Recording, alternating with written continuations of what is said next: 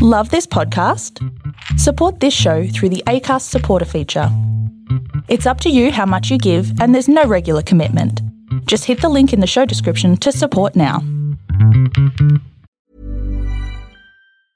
Hiring for your small business? If you're not looking for professionals on LinkedIn, you're looking in the wrong place. That's like looking for your car keys in a fish tank. LinkedIn helps you hire professionals you can't find anywhere else, even those who aren't actively searching for a new job but might be open to the perfect role. In a given month, over 70% of LinkedIn users don't even visit other leading job sites. So start looking in the right place. With LinkedIn, you can hire professionals like a professional. Post your free job on linkedin.com slash people today.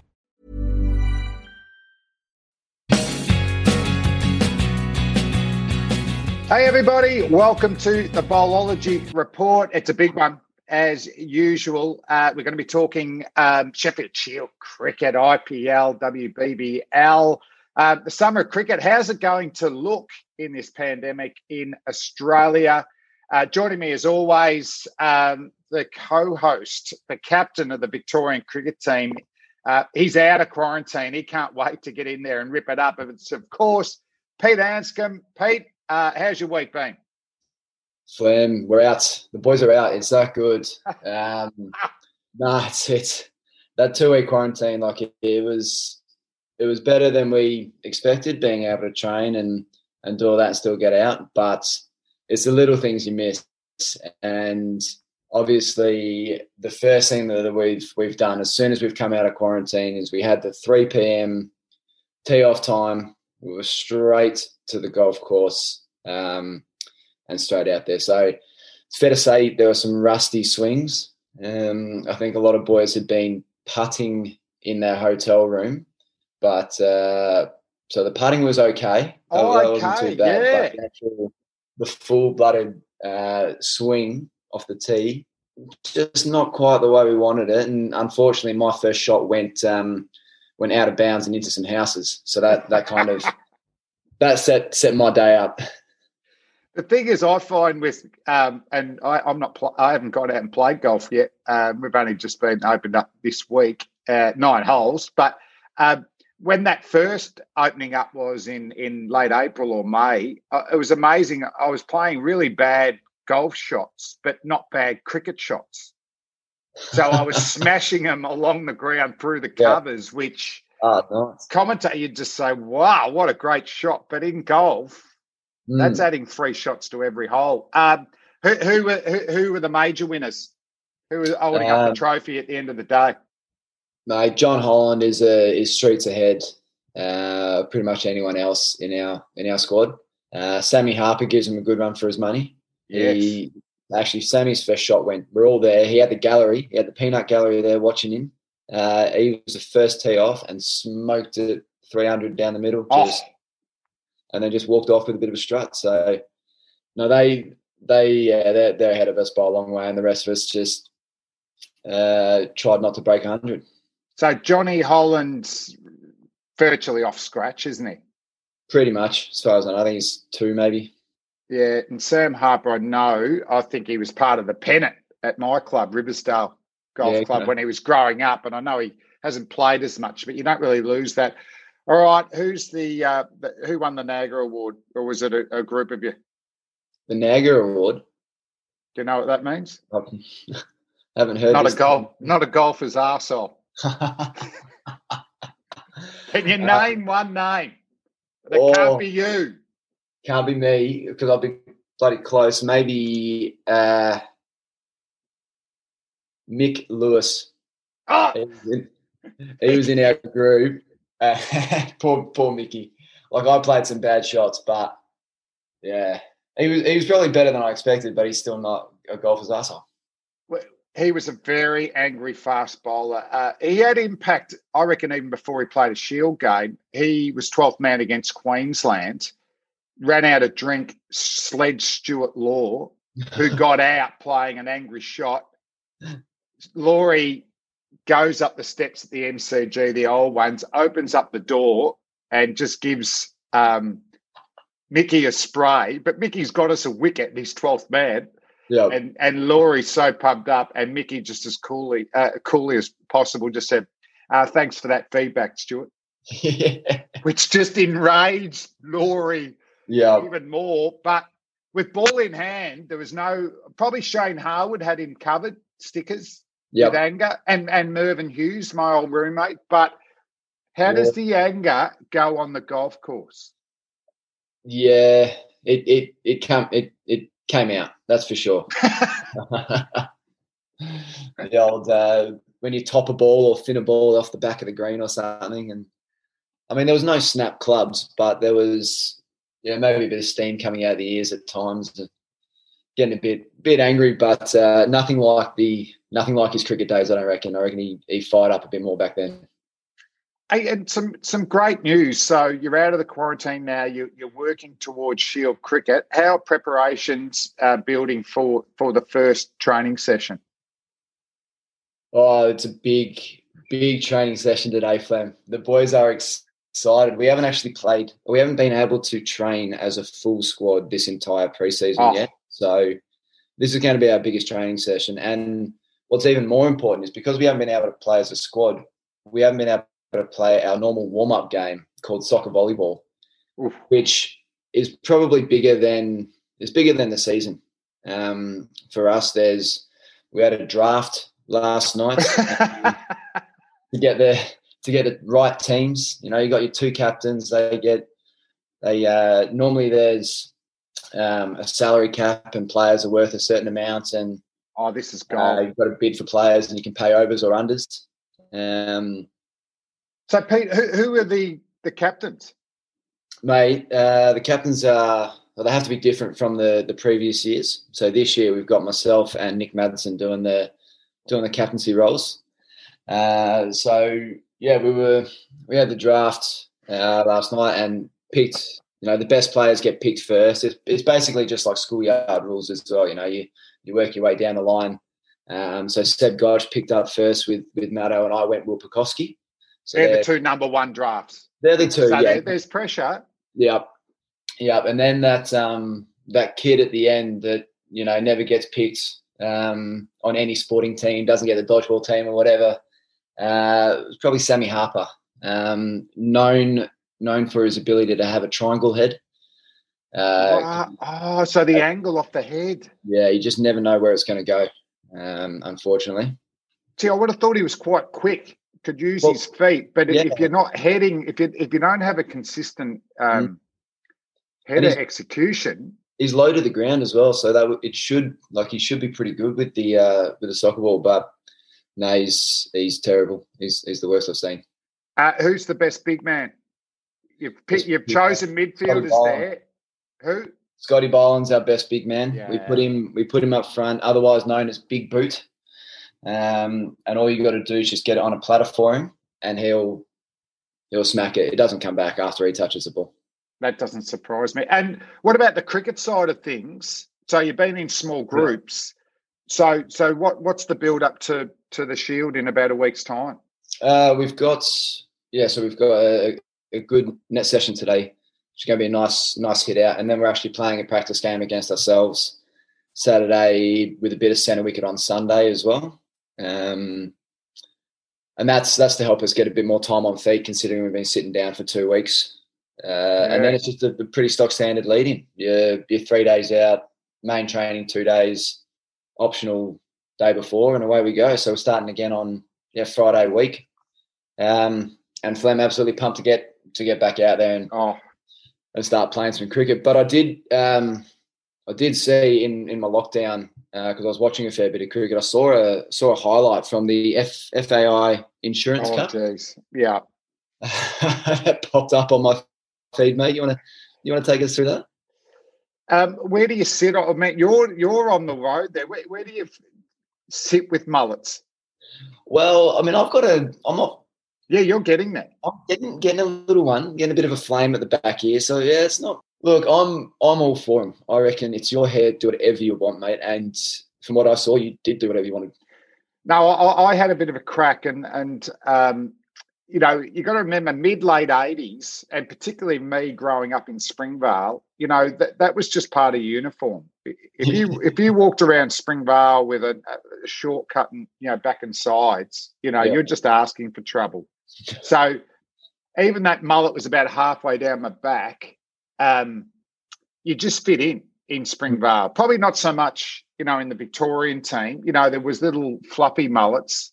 Um, yep. Merv had just cut his, but I love just looking back and seeing someone like Jamie Siddons, who's been as bald as long as I remember, and he's got a mud flat. Yeah, yeah, that's the best one. And I, I only know Jamie Siddons as a as a bald man.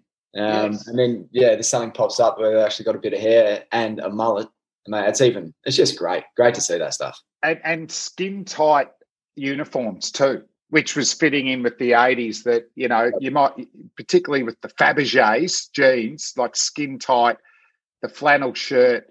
Mm. Um, that was the way to go. I, I was the first person to wear bike shorts to training. Bike shorts had just come in and they were nothing as cool as these days. So I rocked yeah. up with these black bike shorts that went down to my knee. Nice. Um, no short though. So no I've got short. a t-shirt, t-shirt, yeah, oh, and mullet. That's rogue. That's that's showing that's a bit rogue. more than probably need to show. And what's worse, I wasn't driving at this stage, so I was getting the train. so I got the train. I got this massive cricket kit. People are, yeah, peak hour. People aren't happy. Taking up heaps of room. Mullet and yeah. bike shorts with no shorts. And then I'd walk from Richmond Station and often Merv, I'd hear this beep beep, and he'd pull up at Brunton Avenue. Yep. And I'd just get to the door and he'd wind down the window and go, Hey mate, make sure that the, the beers are cold at the end of the day because I was 12th man, I'd still have to walk around. Yep. But oh, it's funny, a lot of people love that nostalgia. You know, I showed one of Merv, you know, just you know, just I remember sledging this guy um, a guy called Walker from Queensland. I think it was his only game, and in the end, yeah, he knocked him over. And Gary Watts took this great catch, you know, to knock over Buff. Yeah, the, sorry, the one of the ones I post was was Buff Lehmann with a massive mullet. Mm. Massive yeah. mullet. People didn't yeah. know that. No, he had some hair back in the day. Yeah. So um, good times with the retro cricket, but um, you know, let's uh, let's progress on with the current day. Yep. Yeah, with like with Pete. Can we do it? Let's do it. Let's do it. Well, let's go. Um, we'll go straight over to the IPL. Just a a couple of things since last time we spoke. Um, mate, the IPL has just basically turned into into super overs and and a heap of firsts. So, uh, well, firstly, there's, there's a super over a couple of nights ago with uh, Kolkata Knight Riders uh, and the Sunrisers, and that's where and Lockie Ferguson just came in two for two. Um, and then the Knight Riders uh, chased yeah three runs off that final over, off that super over. So that's not that's not the uh, that's not the kind of super over you want, Flem. The kind of super over you want is when you get another one. Yes. And and the next night, Mumbai Indians and Kings Eleven had twin super overs. Unbelievable. That, that's never happened before, has it? Never happened before. That is a first first time in T20 cricket to have a draw after a super over. Yeah, I didn't know super overs could be trendy, but it's funny. You get one, you get a few. Yeah. But it's such a pick. I mean, it's been an outstanding IPL anyway, hasn't it? It really, really, really has. Um, what I found interesting about this second super over, because we never, we'd never seen one before, I didn't know that the rule was if you bowl the first super over, you're not allowed to bowl the second one. And if you get out in the first super over, you're not allowed to bat in the second super over. No, that those rules have changed. Have they? Definitely. Yeah. yeah well, I that probably need to that, get on top of that. But that does bring a different element, doesn't it? Yeah. Yeah, yeah. No, it was it was impressive. I, I still can't get over it, mate. Two two super overs in two games. Um, just awesome, awesome that there these close games happening over there. And it's funny with performances. You know, we are talking about the fast bowlers last time, and, and we expect the wickets to, you know, deteriorate and spin. But the, the mm. quicks have continued to. You know, Ferguson's come in and had real impact.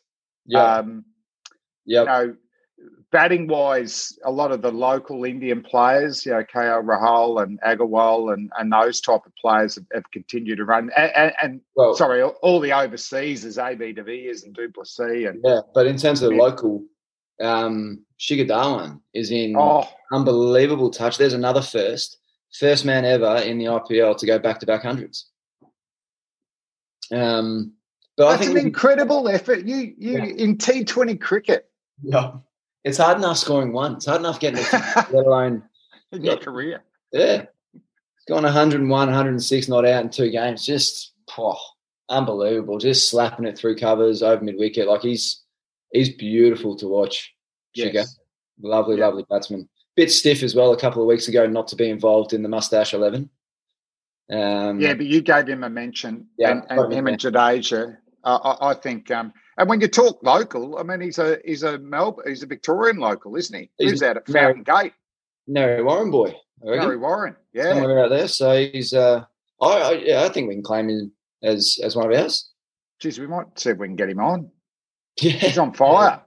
But yeah. also, does it say to you for, for the Indian cricket team how much white ball depth do they have in their batting?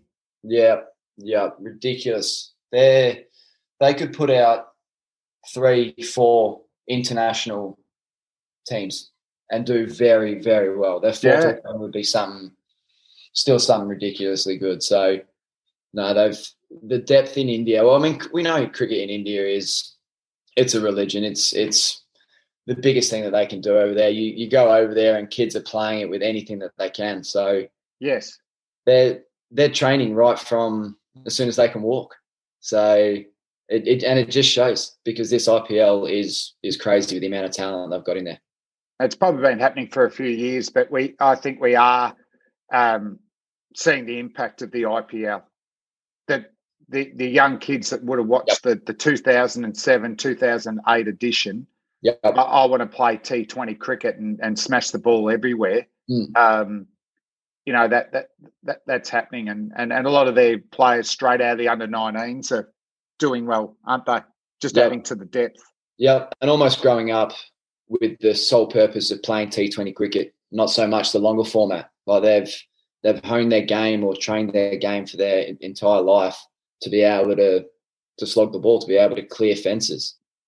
Yeah, but it's interesting with these young players that um, you know the Kohlis, they might be introduced with T20 cricket and that they'll just adjust their game to be great 50 over and, and, and test match players. I think Indian Indian play. Well, really, I think most nations will be able to do that. But it's interesting looking at some of the uh, stars of this IPL, and they haven't played much domestic first class cricket or even 50 over cricket. So it's backing up what you're saying. There's there's going to be still a generation that that, that concentrate on T20 cricket. But I still think there's going to be enough kids that and players that are just more suited to the longer form of the game, test match cricket. But it says the beauty of cricket as opposed to other um, sporting codes who are trying to find a a T20 type format is we've got three formats. Yep. You can be a gun at all three, or you can be a gun at one and still mm-hmm. um, be an international player. I, I, think that's wonderful. Yeah, and you look at so you get the the polar opposites there, but you look at someone like Pujara, who I don't think he's ever played T20 cricket. He's never got a contract, but one of the greatest red ball batters in the world at the moment. So he's making a great career as a purely a red ball player. And then at the other spectrum, you've got these young kids from India coming up who hasn't played a red ball game, but getting good money and good contracts, playing in the IPL and giving themselves a chance to get on the T20 circuit and potentially go around the world and, and, and make a good living doing it that way. Oh, bloody oath. Um, hey, mate, what, what are you, um, what are you calling? Who, who's going to win it? I mean, Delhi and, and Bangalore, mm. you know, are setting themselves up. Um, Chennai Super Kings for the first year ever. I mean, they're not miles behind. They're last, but um, mm. You know, they'd have to win and win well. But um, it, it's such an interesting um, format, isn't it? That um, you just got to make the finals. You know, I've seen too yeah. many T20 competitions where a team's particularly in a top four, you know, come fourth and, and one batsman gets gets flying. Like I see with Rajasthan Royals dropping Buttler down. Mm. Um, you know, he's the type of player that can just get get on fire in the finals and and win it for you. But um, but Delhi um, and Bangalore have been fantastic. Delhi's Delhi's the one for me. I mean, I, I spoke about it when we were talking about Stoinis. Um, they're like what he's doing in the middle order for them is is ridiculous. Now they've got Shikhar Dhawan going back to back hundreds up the top, um, and Shreyas Iyer coming in the middle. Like their their batting, I think, is so so strong. Um, and then they've got Rabada with the ball. So they, the, the thing is, is with Delhi is that I think they've got the they've got match winners in their team. So all they need to do for them, like you said, is kind of get to the finals, which they're going to do, and then one of their players will win them the game. It's just kind of that. That's kind of how T Twenty can happen every now and then. It's not not so much your team performance, but it's a short enough game where one person can have such a great impact and take the game away from the opposition. Yeah, definitely. I think um, have Delhi ever won? Did they win it early under Greg Shipperd? Have they ever, won it? Because they had some really bad years, didn't they, Delhi?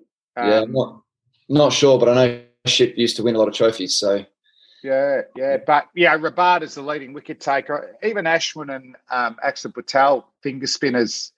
Yeah, you know, not massive wicket takers, but good economy rates. So you know, yep. they're they're in there. So we'll um, we'll keep wrapping up the IPL. What's next, mate? Well, next we'll come back home. A bit of Shield cricket has started since we last spoke, and oh, it's great.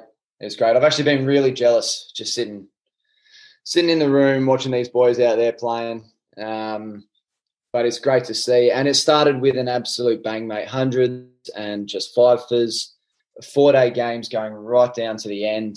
Um, Brilliant. Bloody, just bloody awesome. But from the first round, I mean, you got you got two blokes, Neser and Ashton Agar, to both get five wickets and hundred runs. Um, like it's how often do you see that? And then we've just seen it twice in uh, in the first round of Shield.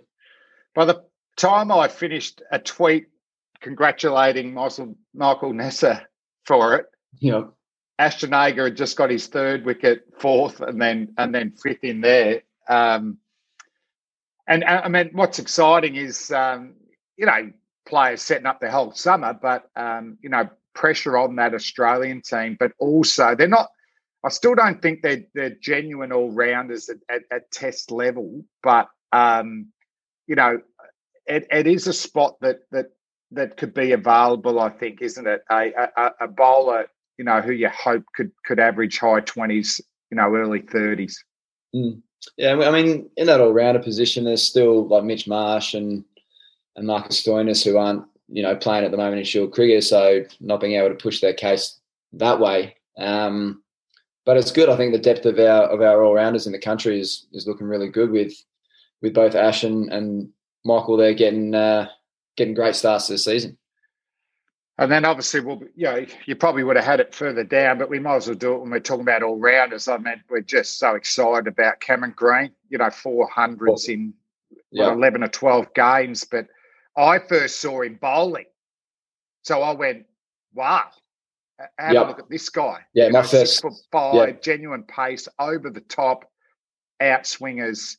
You're just going, well, you know, he's he's just going to play for Australia as long as his body holds up.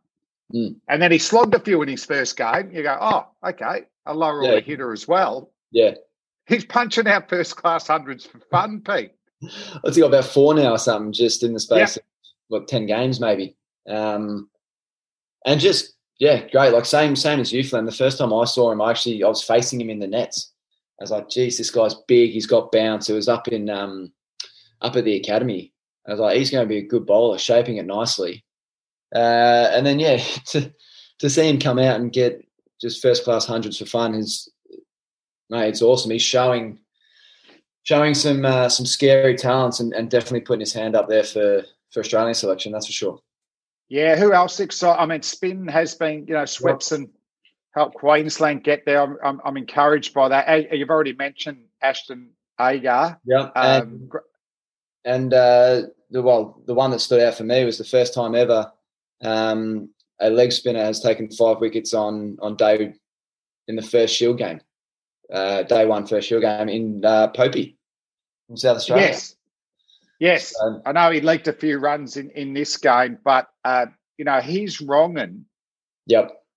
Um, geez, it rips, it rips late. It reminds me a fair bit of, of Stuart MacGill's, mm. uh, but he's still really young, Popey. Yep.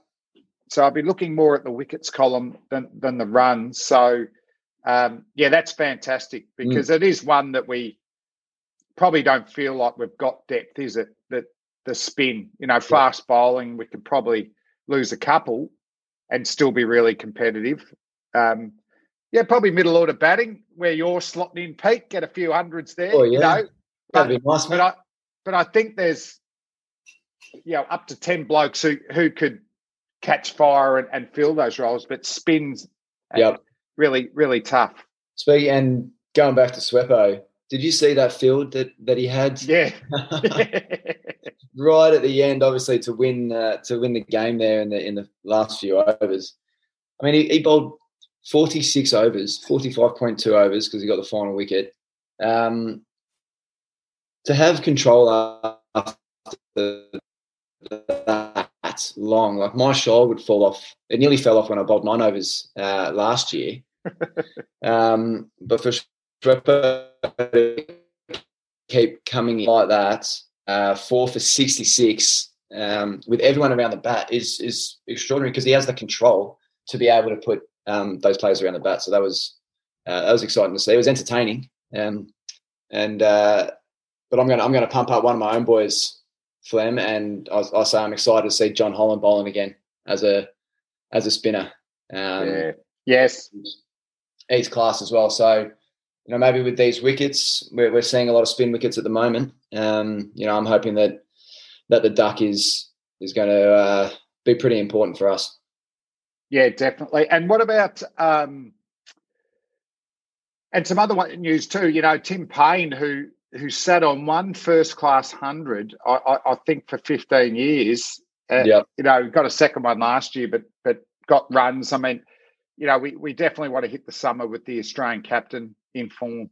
Mm, yeah, exactly. That's that's great to see. Um, Painey coming out. He looks like he he took it back onto the onto the bowlers nicely, put pressure back on them, scoring at you know roughly a or close to a 50 strike rate, maybe about 45. So it looks like he's trying to score, and I think that's when he's when he's batting his best and in uh, in some in some form. So it's a good good start.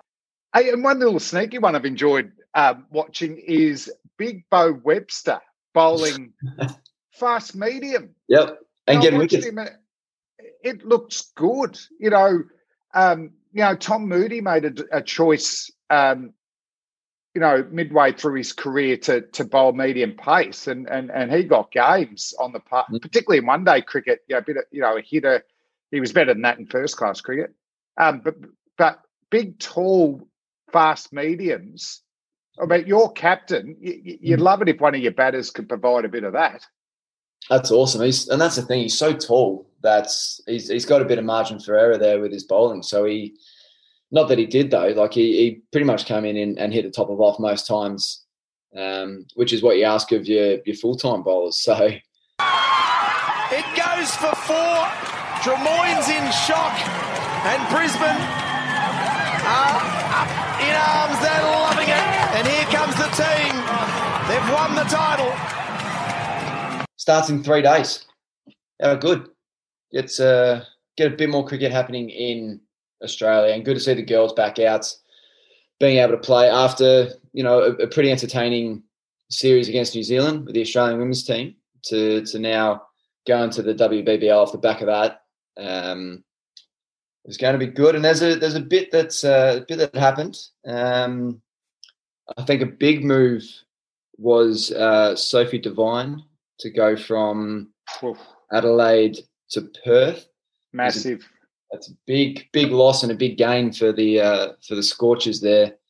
Um, I mean, we all know that she's capable of of winning games off her own bat and scoring runs, taking wickets. So uh, I think I think that's going to put Perth right up there in terms of Yeah, one of the one Lost of the Meg. Lanning, Mm. so almost to get what I I know they're not. Um, you know, Sophie obviously bowls a lot more than Meg, but if you're thinking, oh, geez, we need to replace a, a giant of the game, Mm. the Scorchers have done a very good job there. Yep, yep. No, they've recruited. Experience too. hmm Yep. Now she'll be able to teach uh, or help. You know, yeah, teach a few of the young, the younger players, um, and get you know get their games going forward, which is also what you want from an uh, from an experienced player. So, no, that was that was a great pickup from Perth, and then obviously you mentioned, yeah, Meg's gone back to the Stars, so uh, that's going to make them, yep, that's going to make them a uh, a strong team as well. I mean, just off her own bat, she can win games. Um, after a bit of a disappointing year for the Stars last year, uh, I think I think she'll come in and. and It's been a few years, Pete. It hasn't been We're but you can. rebuilding. Not now. I, I've got. Hmm. I know I'm biased. I've just got the Melbourne Stars winning. yeah. Okay. Meg back, the English imports, and Annabelle Sutherland. Yeah. Yeah. I, Yeah. I, I, reckon, I reckon we're going to go. Uh, are, are you supporting your Hobart Hurricanes? I'm on the Canes, mate. The girls, Jeez, you change allegiances so quick.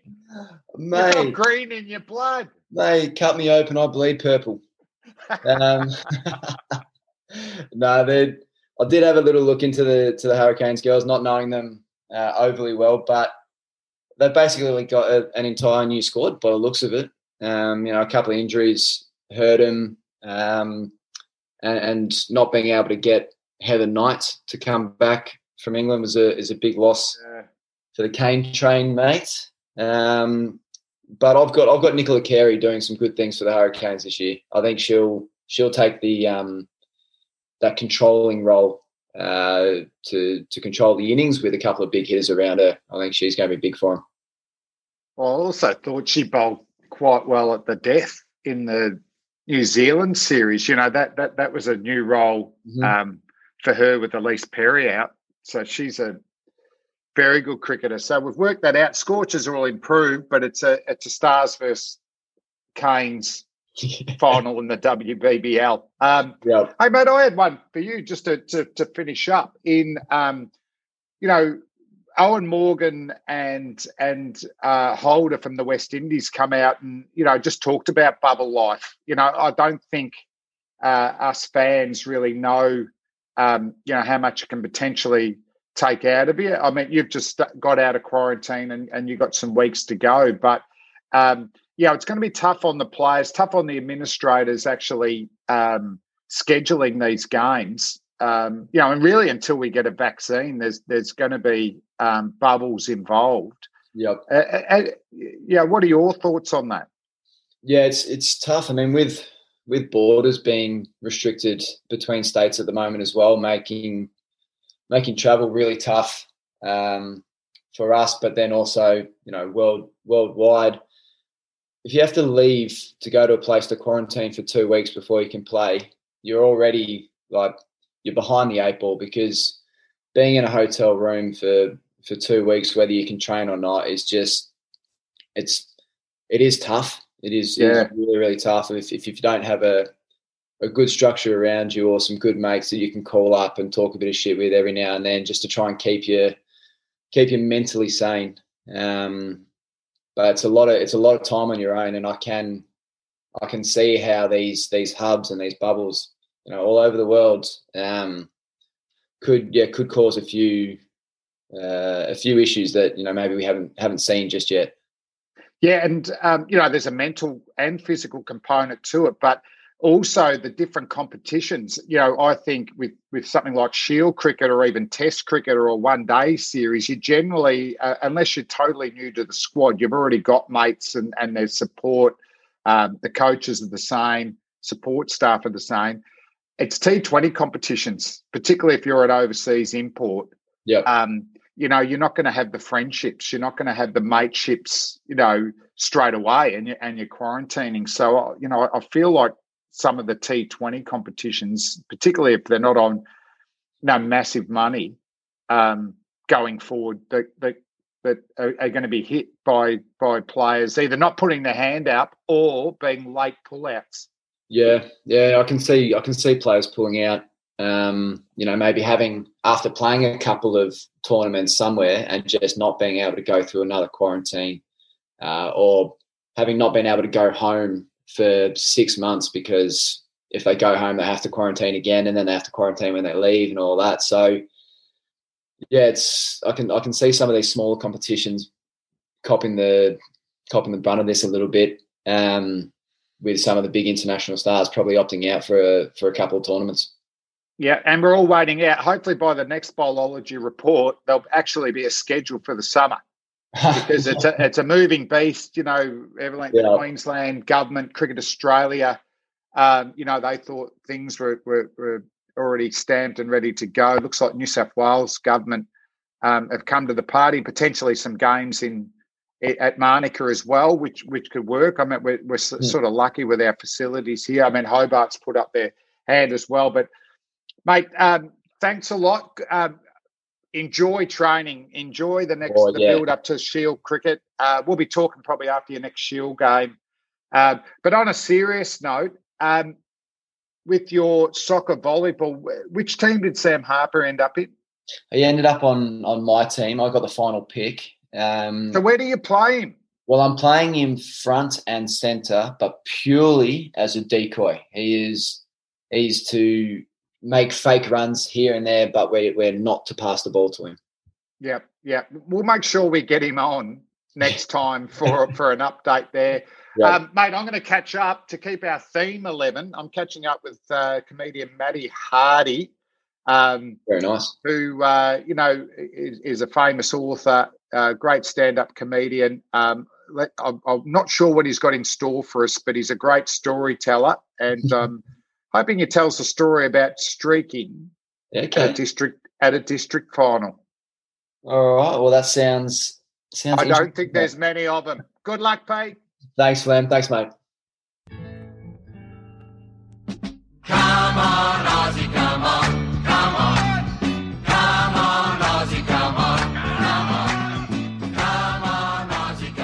right, it's theme 11 time. Um, it's been a lot of fun over the last few weeks. We've had beer 11s, hate 11s, Mo 11s. Uh, what have we got in store this week? Well, we've got a comedian, uh, a great comedian writer, uh, one of the first Aussies to go over and smash the UK live stand up uh, scene. Uh, he's an author uh, of one of the biggest selling books in Australian history. I'll say that Saturday afternoon fever. Go do yourself a favour.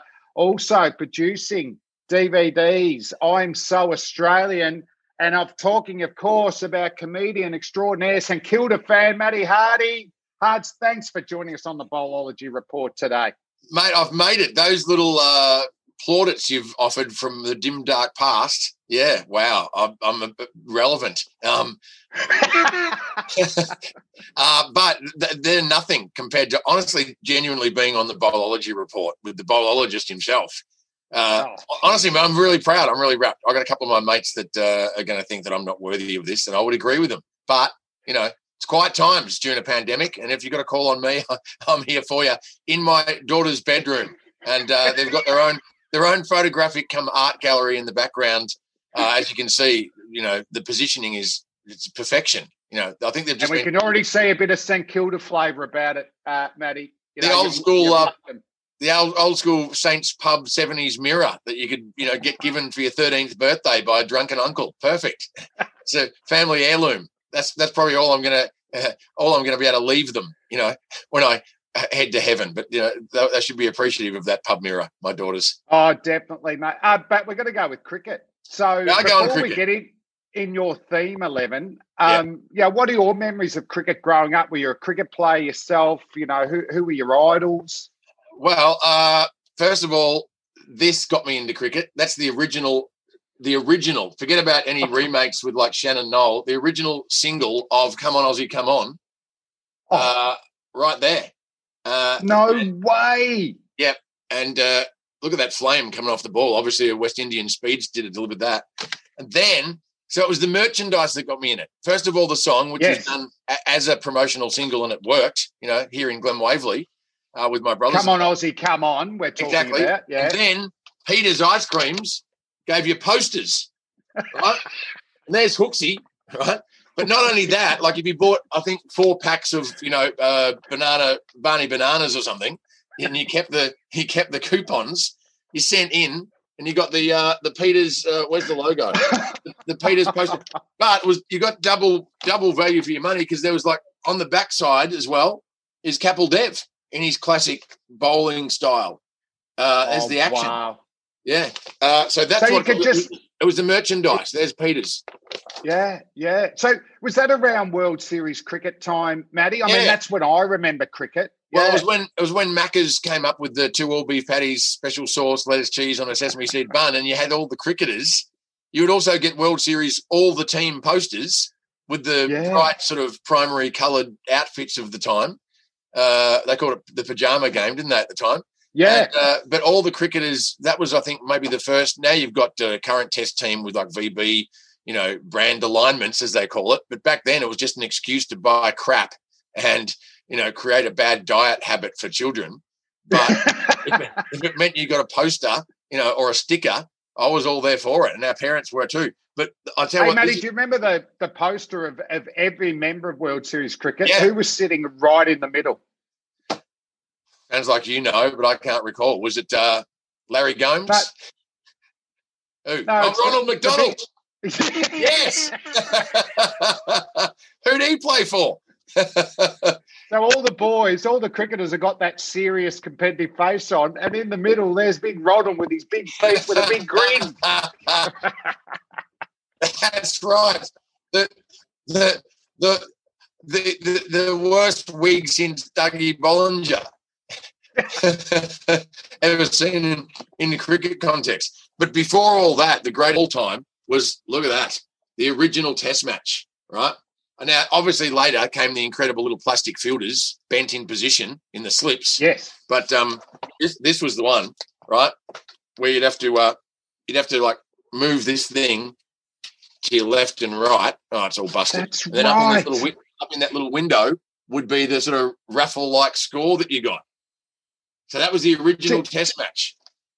Mate, I you know, I remember playing that now, but I, I would have thought the first game I'd got were the ones with the little figurines and the bowler where you flick the, the metal ball. Yeah. But that No, that, this that was the originator, wasn't it?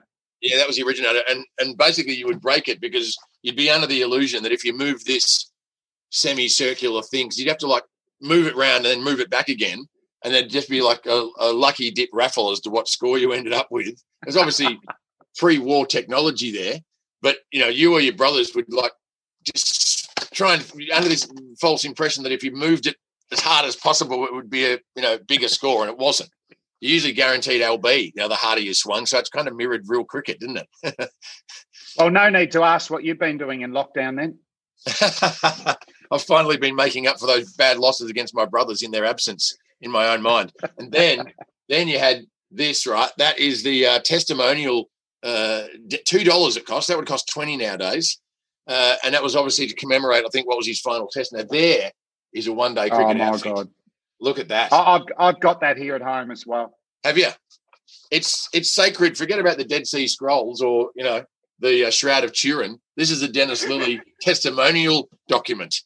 Uh, it should have been written in parchment, and that's him with the great uh, Richie himself, of course.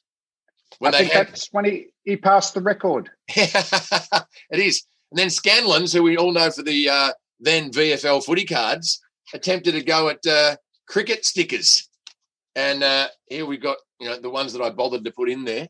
Uh, No, I've got it as well. Got it as well. Look at that. What, what the- have you written on the side there? on the side? Where's that? Oh, Matthew Hardy and and me address. But, you know, of course, I can't show that address for too long because my wealth will be stolen by the by the uh, envious throng. Yeah, exactly. There's uh, Sandeep Patil and Syed Kirmani there. Yeah. Uh, so there's these kind of artifacts that at the time were you know Lenny Pascoe, uh, Derek Randall, Graham Yeah. Uh, Terry, the great Terry Alderman. That What a bowler. What Yeah. a bowler. You can see in the background an English fan about to cave his jaw in. Look. so, uh, yeah, Jeremy Coney, Ian Smith. But there was, yeah, what a and what a great commentator, Smithy. yes, these days. Um, probably not as fit as uh, that particular photo there, Smithy. But um, but I agree. That's what got me, and they were like superheroes. And and and and the biggest man, the man of steel for me was Dennis Lillee, personally. Yeah. Um, what about yourself? Who who were the main men for you? Well, DK was like you know the Marlboro man and uh, Superman and your dad and your footy coach. He was like the ultimate macho man, to quote you know the village people. Uh, what sort of has there been a more uh, masculine example of manliness in our history since? You know, I can't think and of charismatic, a bit like Paul Hogan with, the, with Yes. the comedy of that You're right. Time. Yeah. Um, and Nuke. So it, it and sorry, John Newcombe, it epitomised the era, and um, you know certainly we don't have that these days, do we? Like everyone's a bit, um, homogenized. yes, Yeah, which is or- a, which which is a shame. Um, we just need Pat Cummins to to grow that that that moustache because I think he could do it. But D, I believe in you, and I I think that's true. But DK had the like built-in sort of like physical uh, trademarks that I don't think he even meant to do. You know, like you've got No. uh, you've got the the Kiwi umpire that did that weird signal of the you know of of the six, uh, or, or or the signal Billy. Of, of the four. Yeah, right. Uh, they're kind of affectations. They're kind of forced. You know, like um, Charlie Cameron with his kicking the goal Yeah, for for, for Brisbane Lions. They, but they're kind of forced trademarks. But Lillee's choreographed. choreographed. But Lillee's, you know, mopping of the sweat and flicking it. Uh, every kid did that at the end of the the long run in the backyard. You had Yeah, to. and and to this day, we've got the fast bowling cartel. You know, McGrath and Kasprowicz, uh, Yeah. Gillespie and Lee and Mitchell Johnson and I mean- you know how we, you know how we greet each other. It's Yeah, always with the DK. Do you really? Wow. And he and he used to lick the fingers before he put on the ball. That's and right. then what about the what about the chain with the, the chest hair, the chest hair, and the Chest chain hair. bouncing. Yeah, great. Like what a great man. And the Mo, the And- first original Mo, unbeatable, unsurpassed, unparalleled moustache. What a man. So And what about the chassis on him? The big DK, because Oh. when he made the comeback from that uh, debilitating back injury, and he was doing, I think he hired a then famous uh, Olympic running coach to strengthen Austin his, Robertson his back. Senior. Yeah. Yeah, yeah, that's right. And uh, and he'd always be photographed, you know, sweating bullets with his shirt off, and you'd go, "What a man! Like, that, he is a man." So Matty, this is your idol, right? How did that transfer into your game? Not at all. Nothing. No. In le- well, maybe when he threw the bat, when he threw the aluminium bat, right? Uh, after whoever it was protested correctly, after you heard the the clang of the ball hitting it first time, when he chucked the bat, that was how Lillee was incorporated into my game because you you know if, if you got called for an unfair caught behind in the back garden, you chuck the bat over the fence. Like if I if I'm not batting, nobody is. Right? You have to hope you didn't clout the neighbour hanging their washing on the line and then be in big, big trouble.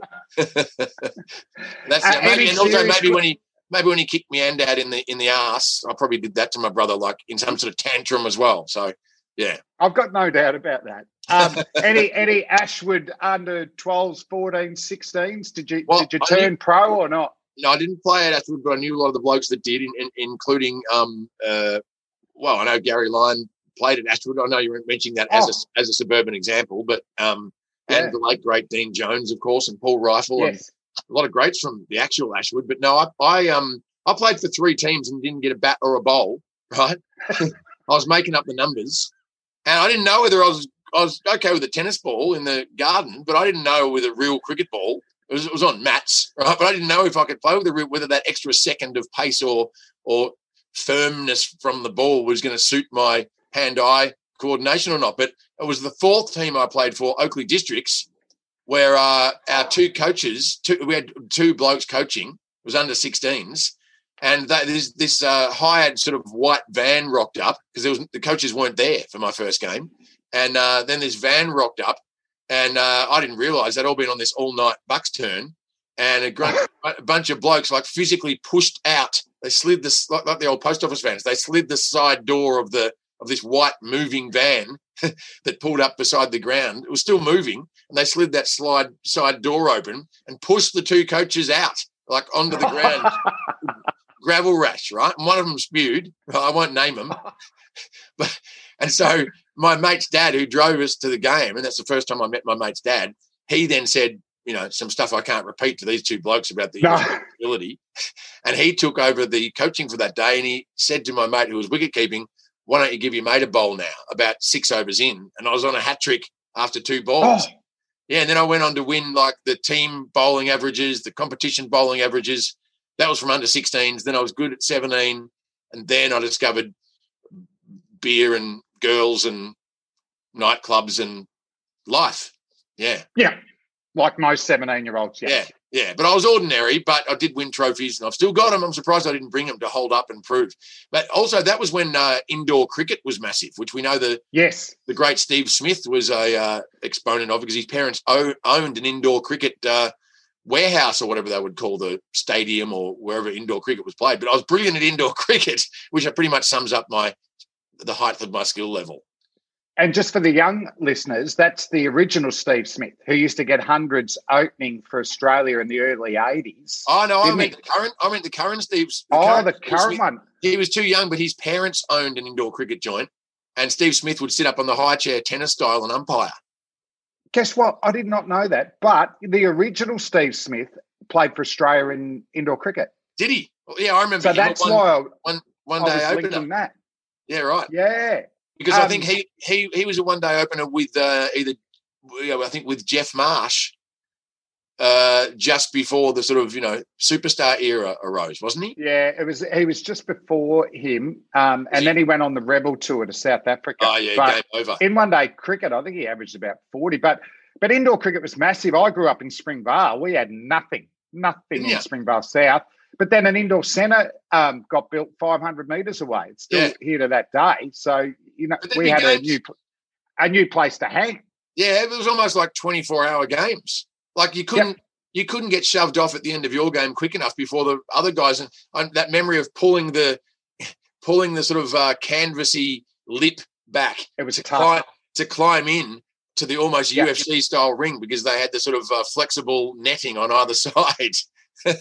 And how many times did the same guy get set up by yeah letting them in, then letting it go, and then he got smashed yeah, by about 500 kilos of Yeah. like mesh and Right. wire. fantastic. Um, hey, another mutual mate, um, Josh Marquet, who um, was in the Victorian squad when I was playing, went on to Yeah. play heaps of games for Tasmania. He's Yeah. moved back to the area around near me here in Ashburton, Ashwood. But um, you're good mates with him. Yeah, I was, and we lived in uh, Baringa Street, Mount Waverley, and there was three guys actually paying rent, and about thirteen other guys refusing to, or unable to, or unwilling to, and so they would come home, and we'd already be broken into their own house, right, emptying their fridge, emptying their fridge of food and booze, and they were like reluctantly a bit shitty about it, but they, would you know, happy to have this whole congregation of blokes playing like on this mini snooker table. Uh, the the now well known Damien Barrett turned up for the age because there was this, this this wave of uh, adulation started heading Josh Marquet's way at the time, and they said uh, uh, there was an article written in which um, uh, Merv Hughes, Allan Border, and Dean Jones named Josh Marquet, who'd yet to debut in state cricket but was blitzing for university in district cricket, Yeah. the fastest the fastest white man in the world. And this is after Denis Hickey had been labelled that and done his back. Um, and I'm not sure if uh, um, the South African uh, Allan Donald had uh, retired at that point. This is about 87.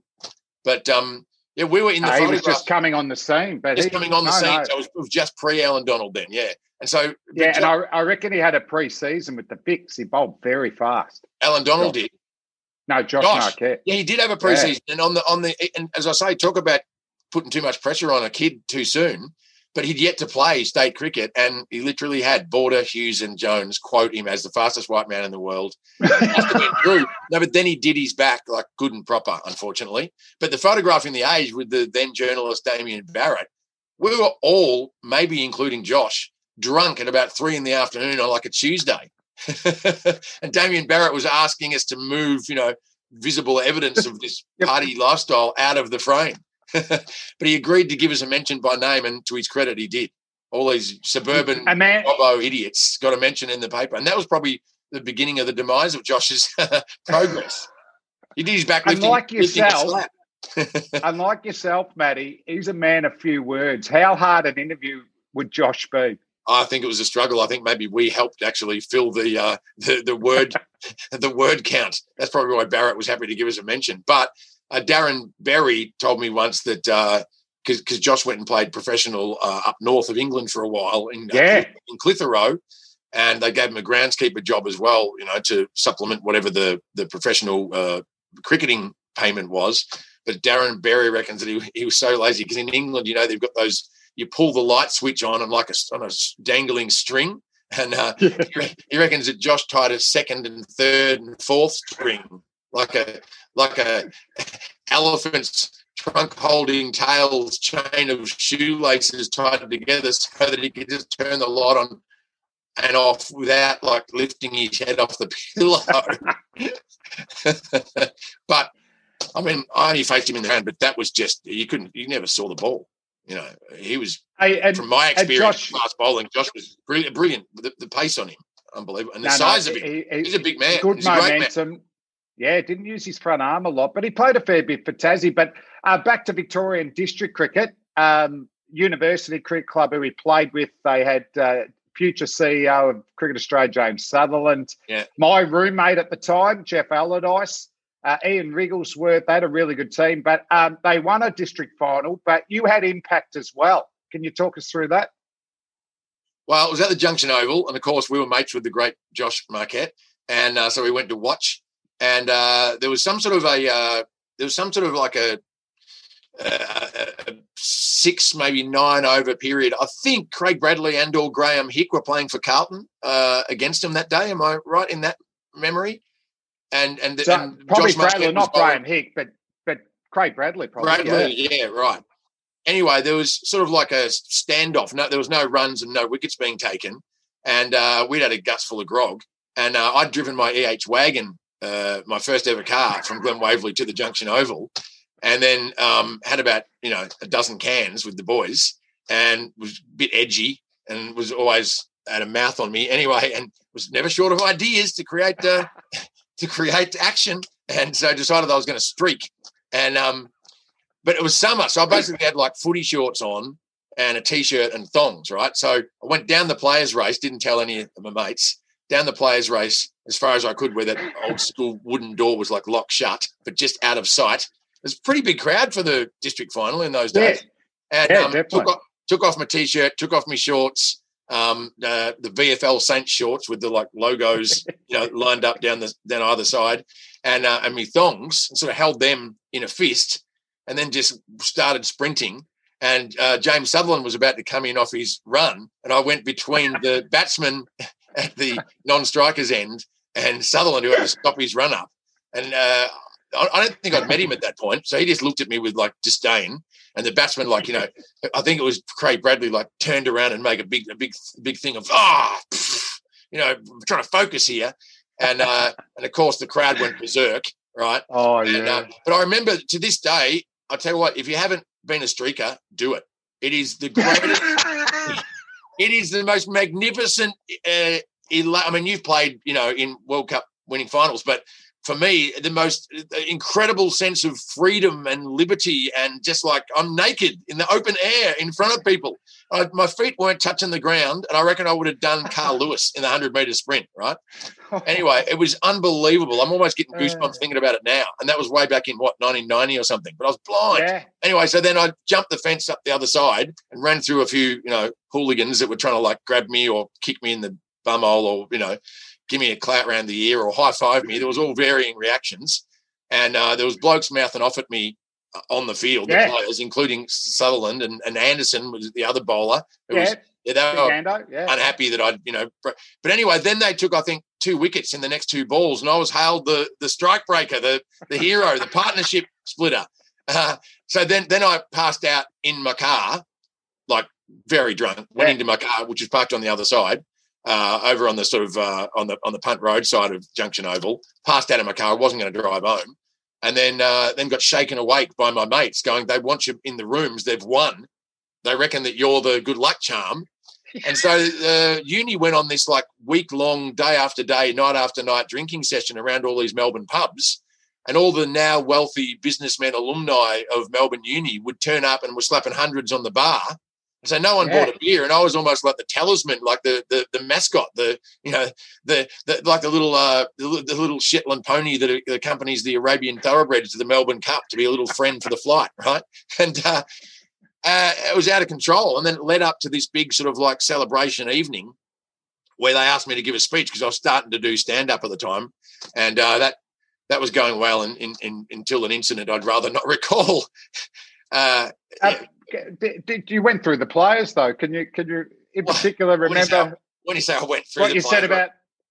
I'd gotten to know them after this like week long drinking celebrations session, and I remember going back to different players' houses each night, and all of us would crash. All of us would crash there. The hangers on, uh, adoring girls, um, some of whom were already partners with some of the players, some of whom you'd met that day or that night and just come back for after party drinks. And uh, but I remember um, the REM song um, "Losing My Religion" was just everywhere at the time. Yeah, and so all of us knew all the words. It was like a permanent anyway, but yeah, so I'm giving this um, sort of roast. They asked me to give a roast of all the players who I'd only gotten to know pretty much outside from Josh that throughout that week.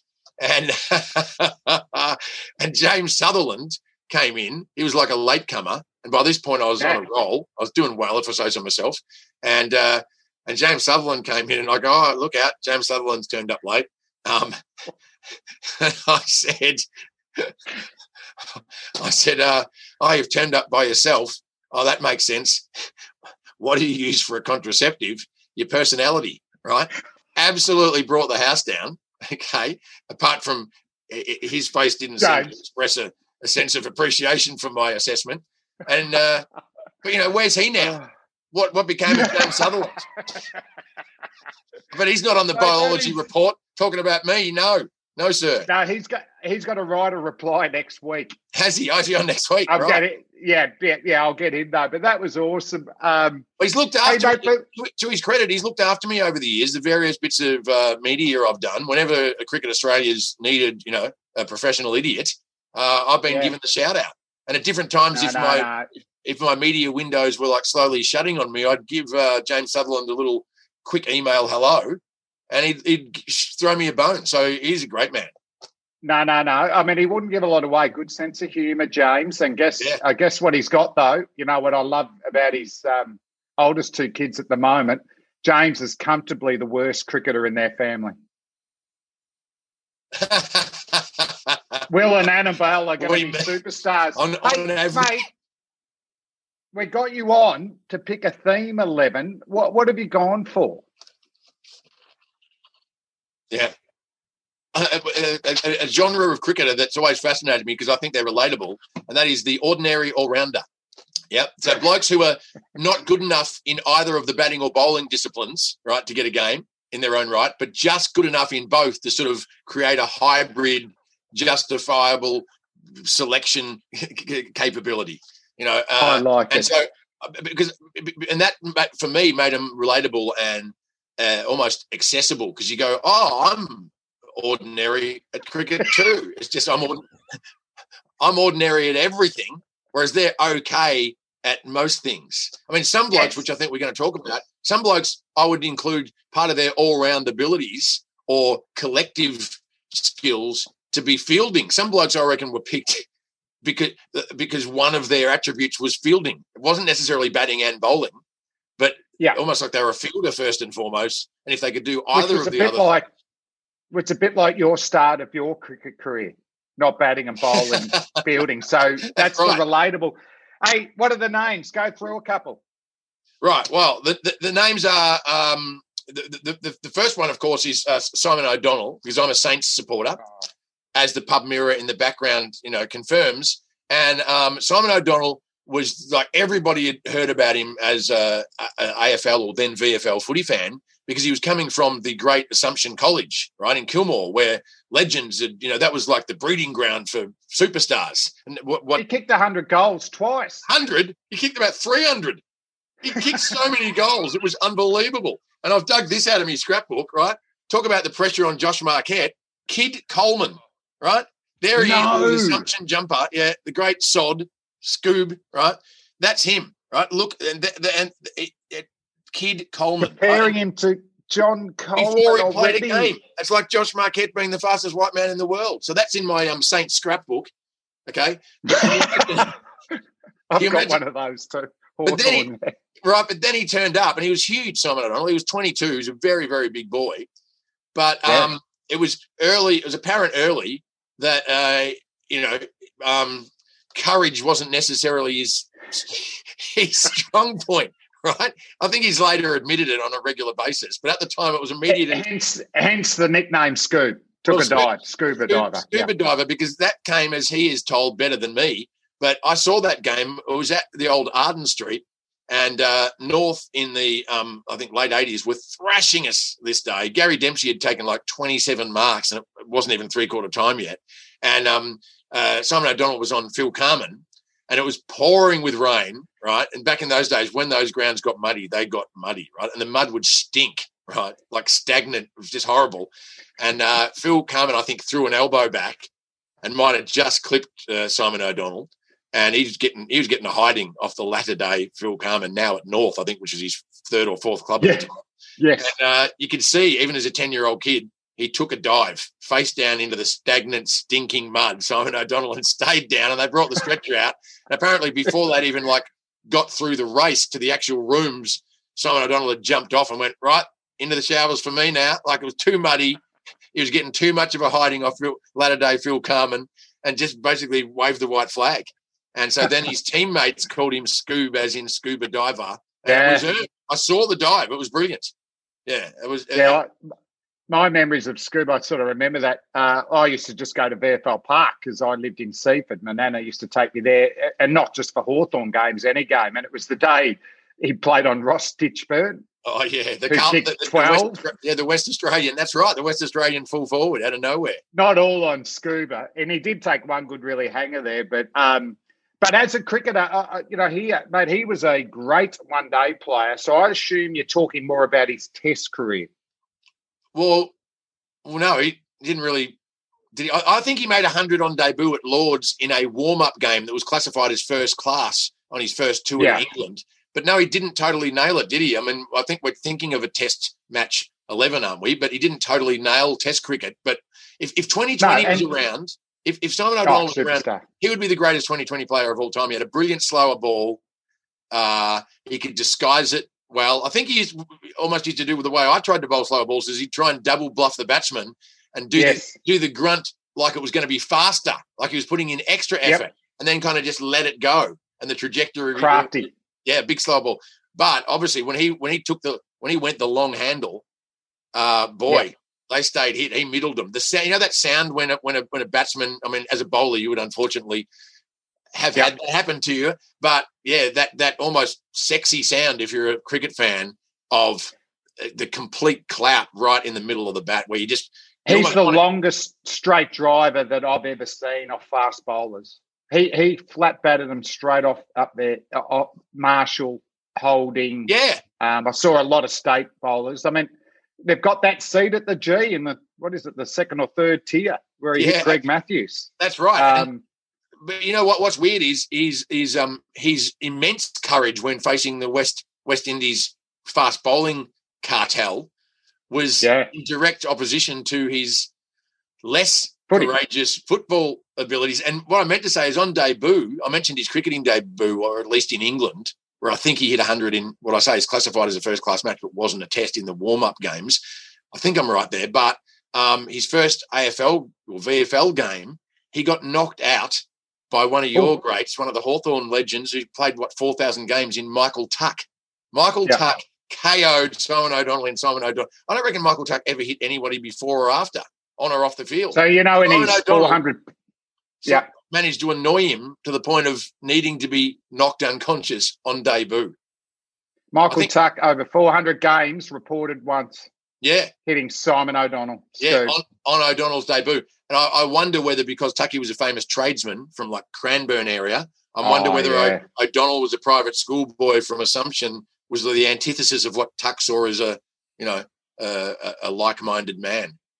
But I'll get Tucky on next week to uh, pick an 11 and, and answer that question. All right, who, who else do we got?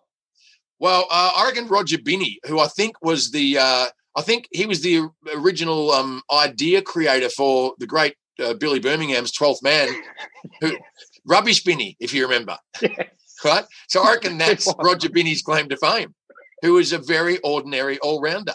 Uh, Yeah, and I and when you you have a say that, we're talking about guys who didn't average over 30 with the bat and, and averaged over 30 with the ball, and he, he fits into that criteria.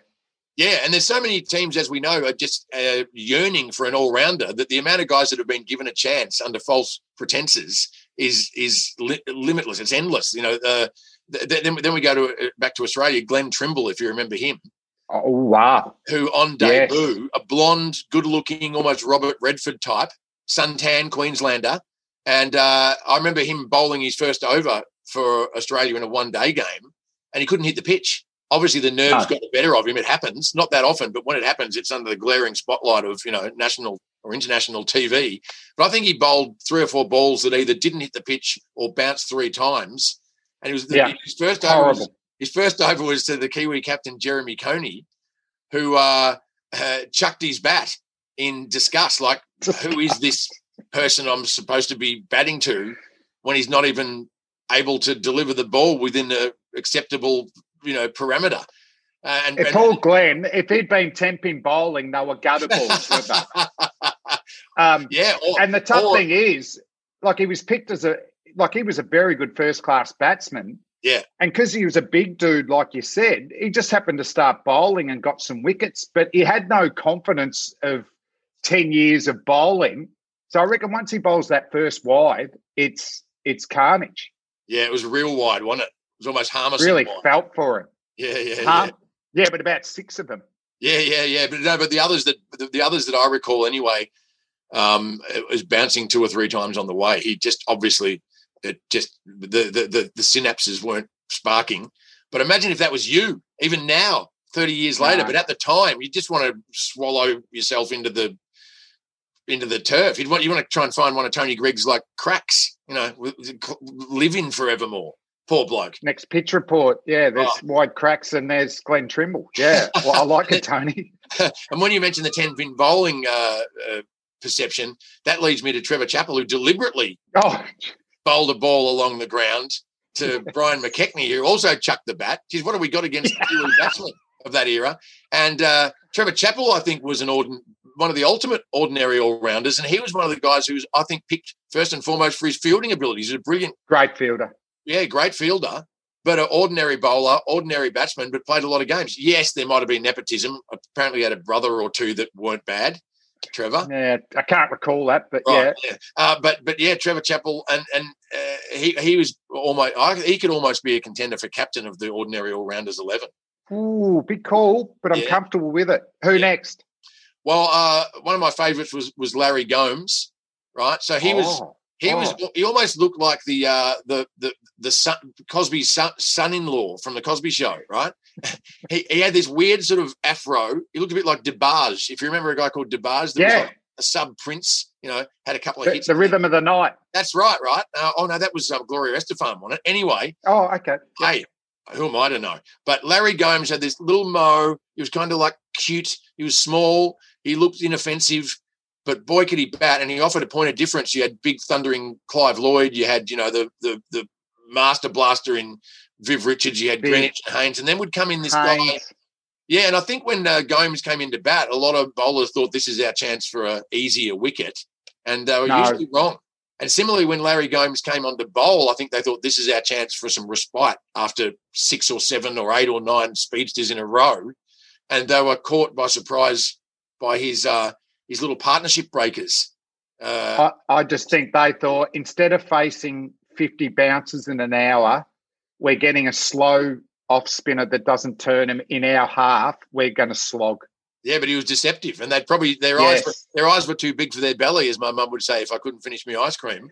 And they'd go to too big, they'd go too hard too early and end up getting their castle knocked over by little Larry Gomes, who was just innocuous. He looked like you know, it wouldn't harm a fly. But he was just good enough for maybe two or three years to get a game in that great West Indian team. But ten, never, he averaged averaged over fifty against Australian Tests. Oh, I thought you meant in his career, which would have disqualified. No, but, but, I think you, you've gone into one day territory with his bowling because back then teams who didn't have all rounders tried to steal 10 overs. So they'd try and steal yeah, 10 right. out of Larry. Yeah. Australia try and steal 10 out of Kepler Wessels.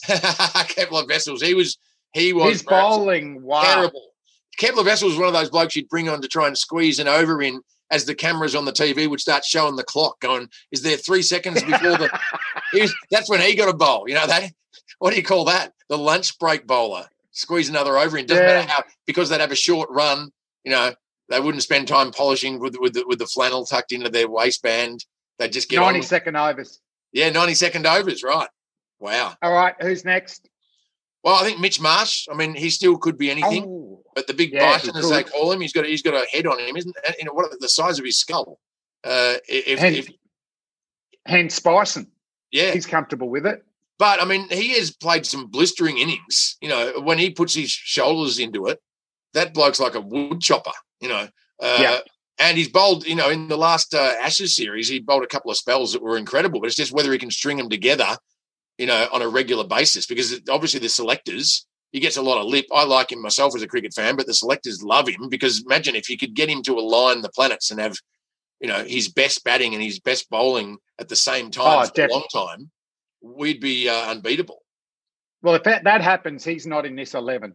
That's right. Uh, injuries have hurt his bowling um, yeah. and his batting. You know, I talked about Simon O'Donnell hitting him long straight. Yeah. yeah. Mitch is not far off that, but the body um, that happened um, and comfortably the best bowler in his family. Yeah. I, Geoff and Shaun are, are, are horrendous. Um, yeah, who's well speaking, uh, speaking of going the bash and hitting them long, uh, New Zealand's Lance Cairns, obviously the father of Chris, and I think other Kansas, but um, you're not in Kansas anymore, all right? But Lance Cairns, right? Both his body and his cricket bat had the shoulders angled off. Remember that? he was the first bloke whose bat was modelled on his on his on his body. But uh, Lance Cairns looked like a shearer. He looked like a shearer that had taken his Terry Towling hat off and just been handed a lump of wood. You know, if you looked to me like, yeah. does he know which end to hold? But his eye hand coordination, if he decided just to go for it, they stayed hit. And he had that weird double armed um, looping delivery when he bowled, and the sort of the Max Walker shuffles, tangles, sort of feet tripping over but never did type yeah. leg leg style. But I don't think anyone knew where the ball was coming from when he delivered it because he would he would loop both. Another one, I reckon you mimicked in the backyard you tried to bowl with that. Oh, yeah. You know, the beautiful Dennis, Tomo, Maxi, Bob Willis, but you did the Lance Cairns. Yeah. Well, he was, I think he was underestimated, but again, he wouldn't have got picked as batsman alone. He wouldn't have got picked as a bowler alone, but he was good enough at both for the combination to be worthy of selection. Uh, what about that day? He hit 50 off about 30 balls. I mean, he was hitting Dennis Lillee for sixes one handed when it wasn't roped in. The audacity, the goal of the man. Yeah, when it wasn't roped in. I mean, there's obviously there's conjecture about whether the assessments of of uh, batting averages should be adjusted because uh, not, not being roped in mattered back then. Oh, definitely. Yeah, keep going. We're getting in the middle order, lower order now. Well, I thought I thought maybe um, Phil DeFreitas, but then uh, we had a chat earlier on, and on the reassessment of his stats, he was just too good. Uh, well, I reckon we could not we could almost get a team of Englishmen who were the next Botham. So I just thought we had to only pick one or two That's of right. them. And, yeah, well, and that, that, took over 100 test wickets. Um, and I he probably underachieved with the bat, to be fair. Yeah. But, you know, yeah. particularly in English conditions, he, he was a great bowler. Well, in which case, if we're talking the next Botham, I think Derek Pringle had that mantle thrust upon yes. him for a while. And then he's had a, obviously a tube of chips named after him as a legacy of his, his contribution. what flavour would he be? Ah, sour cream, definitely. Especially if he's look, looking back upon his achievements, you know, on the whole. Do you remember about Pring? Like he's actually a really cool writer, and I read his book, which, as you met, was a bit that way. You know, Cambridge University, I think. Um, he had um, two earrings. I'd never seen it before. when he the- first come to it. remember in our youth, like I'm not sure which year it was, but apparently if you had like an earring in one ear or the In the other, right, I think. It might have it might have meant that your sexual persuasion was favouring a certain direction. Uh, and, and I never knew which one was the correct one. But I never get any offers from either gender in my youth, so it didn't matter. I never found out either way. I could have been I could have been bi, but no one wanted to buy. yeah, that creates all sorts of confusion. The double earrings. Yeah. Like, think about that, pal. What does this mean? Probably just means we used- we used to wear the hoop earrings. He's a true all rounder. That's what he is. Do you know what? I used to go to a nightclub called Derby's in Caulfield, which uh, half half Yes. half half the then VFL players on a Friday night would be at until three a.m. and then and then you'd see them the next day. A couple of them would get three votes, you know, in whatever game they played in AFL top level or VFL. Anyway, at Derby's, I remember um, my mates and I used to talk about copying an invisible punch, right? So he'd probably been Yeah. a bit drunk on Southern Comfort and a bit mouthy or a bit annoying, and someone had you lined up over an hour or two, and then they'd throw one, you know, from an angle you couldn't see coming, and your head would rock back. He probably deserved a smack in the mouth. But I reckon now, in hindsight, it was a double earring thing. If you had a double Yes. earring, you got a free punch in the head. You know, that was just yeah. that was just a suburban equation socially, wasn't it? I've now finally worked well- out why my lips got Derbies. split. Yeah, derbies and and the double earrings phase.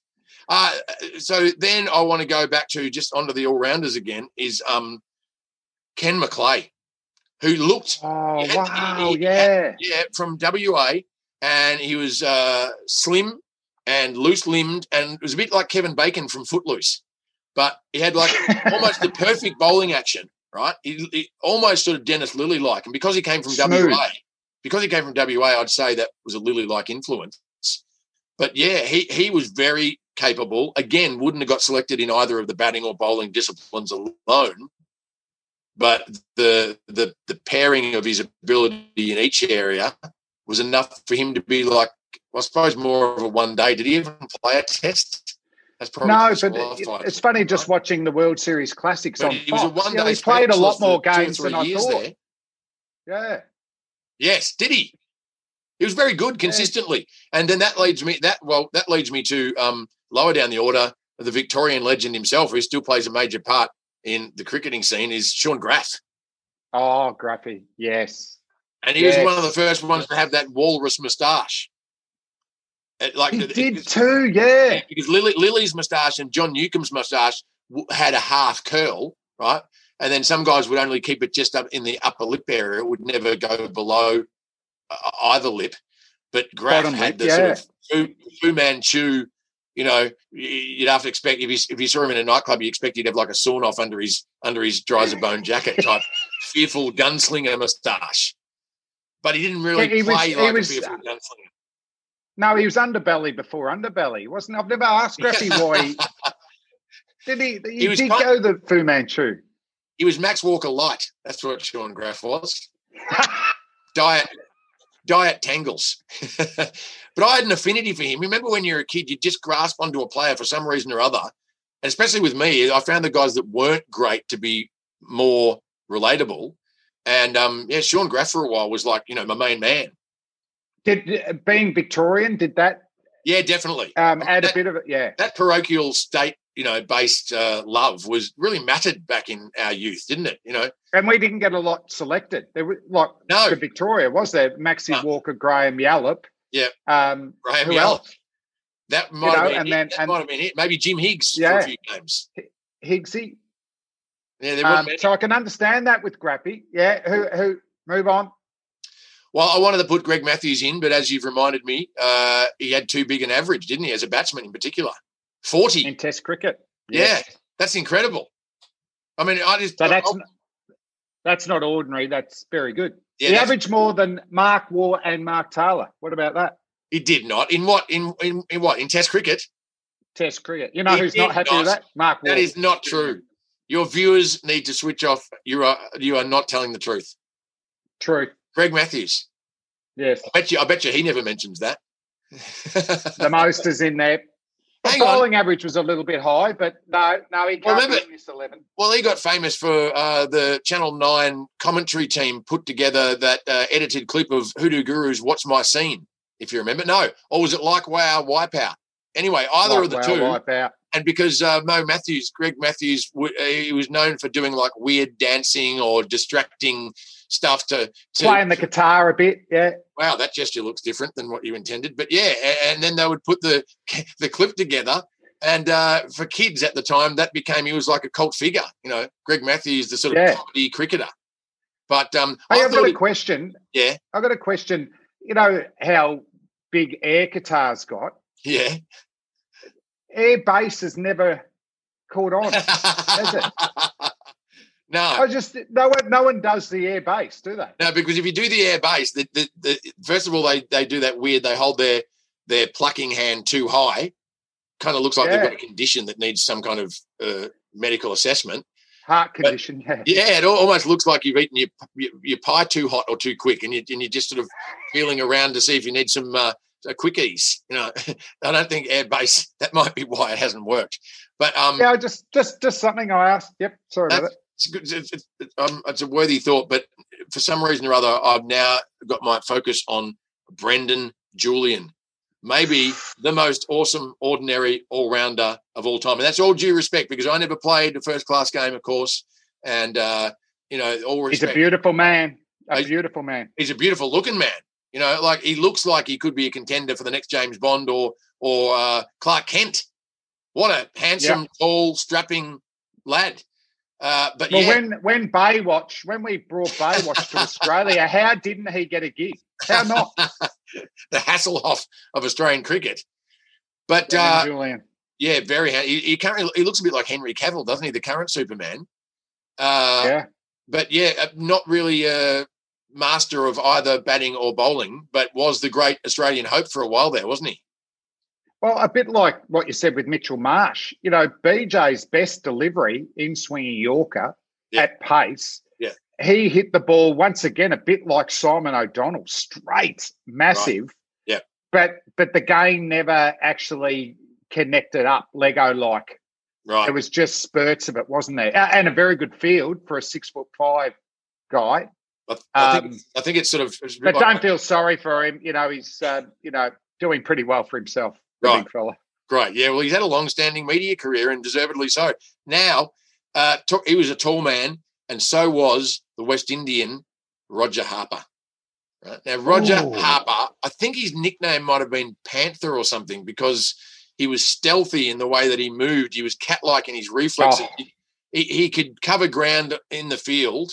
He could run out like lying sideways and backwards. He could catch like you know swat, grab, snatching flies out of the sky. Uh, he had the sort of low, uh, deep set eyes. Uh, he was a handsome man, and and, and, and Instead of uh, instead of classic catches, it should have just been Rogers catches. yeah. Oh, the way. So, but I He think took he that was, many. wasn't he almost like a professional 12th man because they'd just uh, pick him and then uh, find a reason for one of the first 11 to need a toilet break and they'd never come back from the toilet break because it was an excuse to have Harper out there in the field. He was an incredible fielder. If you saw Gordon Greenidge limping and getting hundred in the first innings, you know, you know, Roger would be fielding a lot there. And then um, Clive Lloyd didn't like playing spinners, but I think they alternated Gus Logie and Roger Harper in the team and 12th man All right. because Gus Logie. Gus was half the size of Roger, but equally as good a fieldsman. He was like uh, Kevin Hart, the comedian, or Caleb Daniel, the footballer, wasn't he? He was like a mini man, but not when it came to Awesome. playing cricket. When Gus Logie was on fire, wow. And just his name, Gus Logie, you know. Uh, but I, I wonder whether a future Augustine Logie. Augustine. Wow, that that reminds That's me of that reminds me of another one, another all rounder, Aldine Baptiste, one of your favourites, I believe. I mean, just his name sounds like he's the Ah, king no. of a king of a uh, an empire. Aldine Baptiste. Unfortunately, wasn't the king of either of the main cricket disciplines, but just good enough to get a game on the back of both. Yeah, like really good, consistent player. I think he did really well in county cricket, but the one that stood out to me was he didn't bowl 90 miles an hour. He's probably bowling 80 miles an hour. Yeah, I. I didn't know the West Indies produced faster bowlers. Like I thought their spinners bowled 80 miles an hour. Yeah, yeah. Aldine. No, I think he fits in here. I, I reckon he fits in definitely. yeah, he, he was bowling slower balls just by you know natural uh, inclination, uh, just slower than Yeah. lightning. Yeah, that was the Compared yeah, to to- holding Yeah. Roberts, Garner, Croft, Yeah. Marshall. Wow, wow. Patrick Patterson was faster than them all, Patrick- but just a bit too erratic to you know be permanent. But there was Jeff just Dujon said that. He said he was the quickest. right. Oh. Yeah. And who, and who's who's the um? I mean, uh, who's the greatest all rounder that you played with or against? Well, we didn't have like Australia really hasn't produced one, have we? Not really. Well, I I'd mean, say back to Keith Miller. Um, wow. no, you know, like, we've as, had as an opponent, even uh, who was the best? Um, you know, Shaun Pollock from South Africa. Like Yeah. people underplays batting. Like he's technically really good. Average thirty-one. Um, I sort of missed both them and missed Freddie for Yeah. England. and Kallis as well. a, oh, sorry, what am I talking about? Kallis the best by a mile. Yeah, right. and he actually bowling was underrated. You know, facing him in a one day game, um, for some reason, me and Damien Martyn put on a partnership and we faced Donald, Pollock, Matini, guy called Hayward. Kallis comes on, you beauty, and he hit the bat harder than any of them. Oh, the old heavy ball. Is that is that not a myth? And the heavy ball, and that's your number three bat who averages 57. wow. Yeah. Yeah. So, hey, is that your 11? I reckon that's the eleven. Yeah, of ordinary all rounders. I, I like that. I, I think um, it'd be equally competitive with another ordinary um, 11. I think the, the brilliant uh, all rounders 11 would probably smash him. So, Matty Hardy, thanks a lot for that. Um, I'm just going to go back to, to reading Saturday Afternoon Fever and maybe even just viewing tonight. Wow. Matty Hardy, I'm so That- Australian. All right. That that DVD no longer available, but you could you could uh, Google Matthew Hardy. I'm so Australian, and there's three minutes of, of gold or at least aluminium uh, from can me. you not can you not stream it? Don't know. I don't think so. No, I think I was just Download before it. Just before the technology, and I'm not really sure it's worth right, it. I'm, You know, but I get it. the I think it is. the book is a Penguin classic. You can buy that online. That said, I've got another idea I'm going to close with for a potential themed 11, and that is a runner's 11. Who are the best players, right? I don't know if you've done Night Watchman as well, but the best players No, would come out if someone got injured and needed a runner. Write that down for Yes. future potential reference. Watchman and and designated runner. So generally, I'll look at some Sri Lankan players when a Arjuna Ranatunga was playing. That's what I'll do. Matty Hardy, you've been a superstar. That's the Bowlology report. We'll be back in a couple of weeks. Thanks, Matty. You're a legend. Thanks, man. Bye.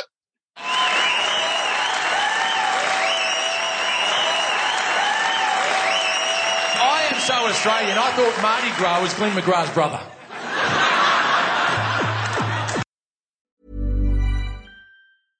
Hey, it's Paige DeSorbo from Giggly Squad. High quality fashion without the price tag. Say hello to Quince. I'm snagging high-end essentials like cozy cashmere sweaters, sleek leather jackets, fine jewelry, and so much more. With Quince being 50 to 80% less than similar brands. And they partner with factories that prioritize safe, ethical, and responsible manufacturing. I love that. Luxury quality within reach. Go to quince.com slash style to get free shipping and 365 day returns on your next order. Quince.com slash style.